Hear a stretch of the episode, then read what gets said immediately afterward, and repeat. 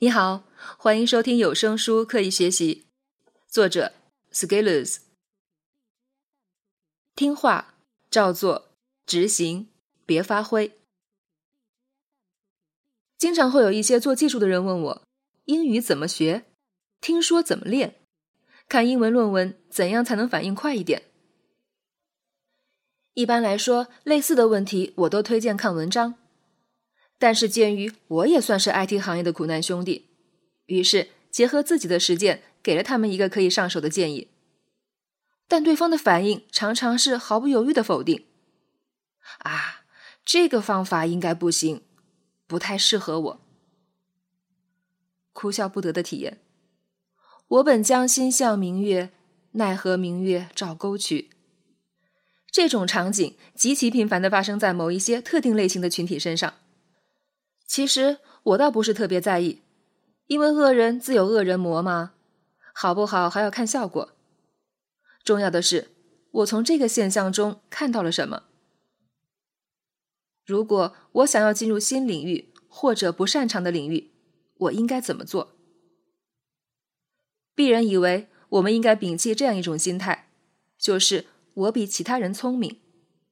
这种心态在新入行者身上尤其常见，特别是带有互联网气味的从业者身上。互联网不是战无不胜的思想。但是却可以让你浮躁到飞上天。摒弃这种心态是什么含义？那就是相信规律的指引，相信前人积累的经验，相信你看到的现象后面都可能蕴含着经过多轮筛选的努力。如果你真要做创新，也是在真正沉下心之后再推动创新，而不是乍一看这个不行，那个不对，于是突然生出一种优越感。你看这帮人也就如此，他们下水创业后才发现，一个个全死掉了，最后在报纸上刊登的成功事迹全然没有他们。所以有新人爱提建议，虽然这个出发点极好，但是事实往往却不是那样。经常有很多刚刚进我们的群的人，都还没有了解我们的玩法，就开始建议改造我们的群了，比如说用英文发言。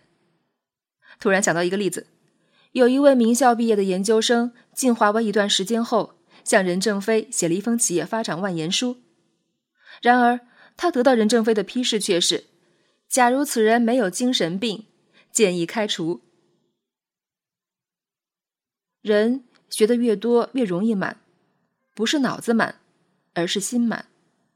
进入新领域或者自己不擅长的领域，如果还是那样不知天高地厚。就不会有得到提升的可能。后来，我向我咨询的技术人员说：“如果我跟你学机器学习，你一机器学习方向的博士，你说我怎么做，我就怎么做。你学得好，花的时间比我多，是强者胜者，我就听话，照做就行。以此类比，你要问我英语，我行动量比你大，进的坑比你多，你也别发挥，照着学就行。”他似乎。终于明白了。那你要问，要是坑了我怎么办？这是被害妄想症吧？坑你，我图啥？比你走在前面的人，通常是没有功夫搭理你的。不要以为其他人是傻瓜，我更宁愿这么想：比我结果好的人，通常比我更聪明。